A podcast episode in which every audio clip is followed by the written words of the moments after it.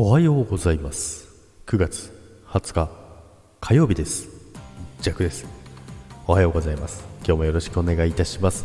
さて始まりました。今週もよろしくお願いいたします。3連休ということですね。久々の、えー収録になっておりますけどもね、まあ昨日ねインスタライブ少しだけやったんですけども来てくださった皆さんありがとうございました。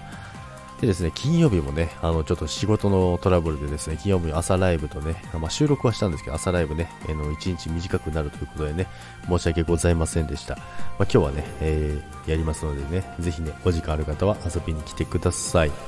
でですね、3連休、えーずっとね、天気が良かったんですけど、ここに来てですね、昨日の夜中から、えー嵐です。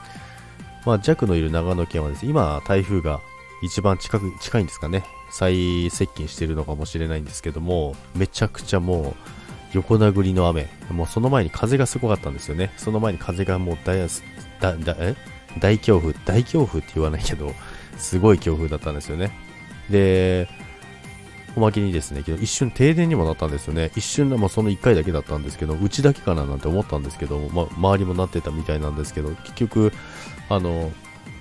見てもね、ニュースとかね、何も載ってなかったんですけど、まあ、本当に一瞬の何かがあったのかなと思いますけども、で、まだまだね、今の日本列島をね、横断してますのでね、各地の方、まあ、九州はすごいことになってますから、まだまだね、あの、被害がね、拡大しないようにね、願うばかりなんですけども、まあ、この後もね、あの、長野はこれから広くなってくるのかなと思いますけども、すごいね、あの、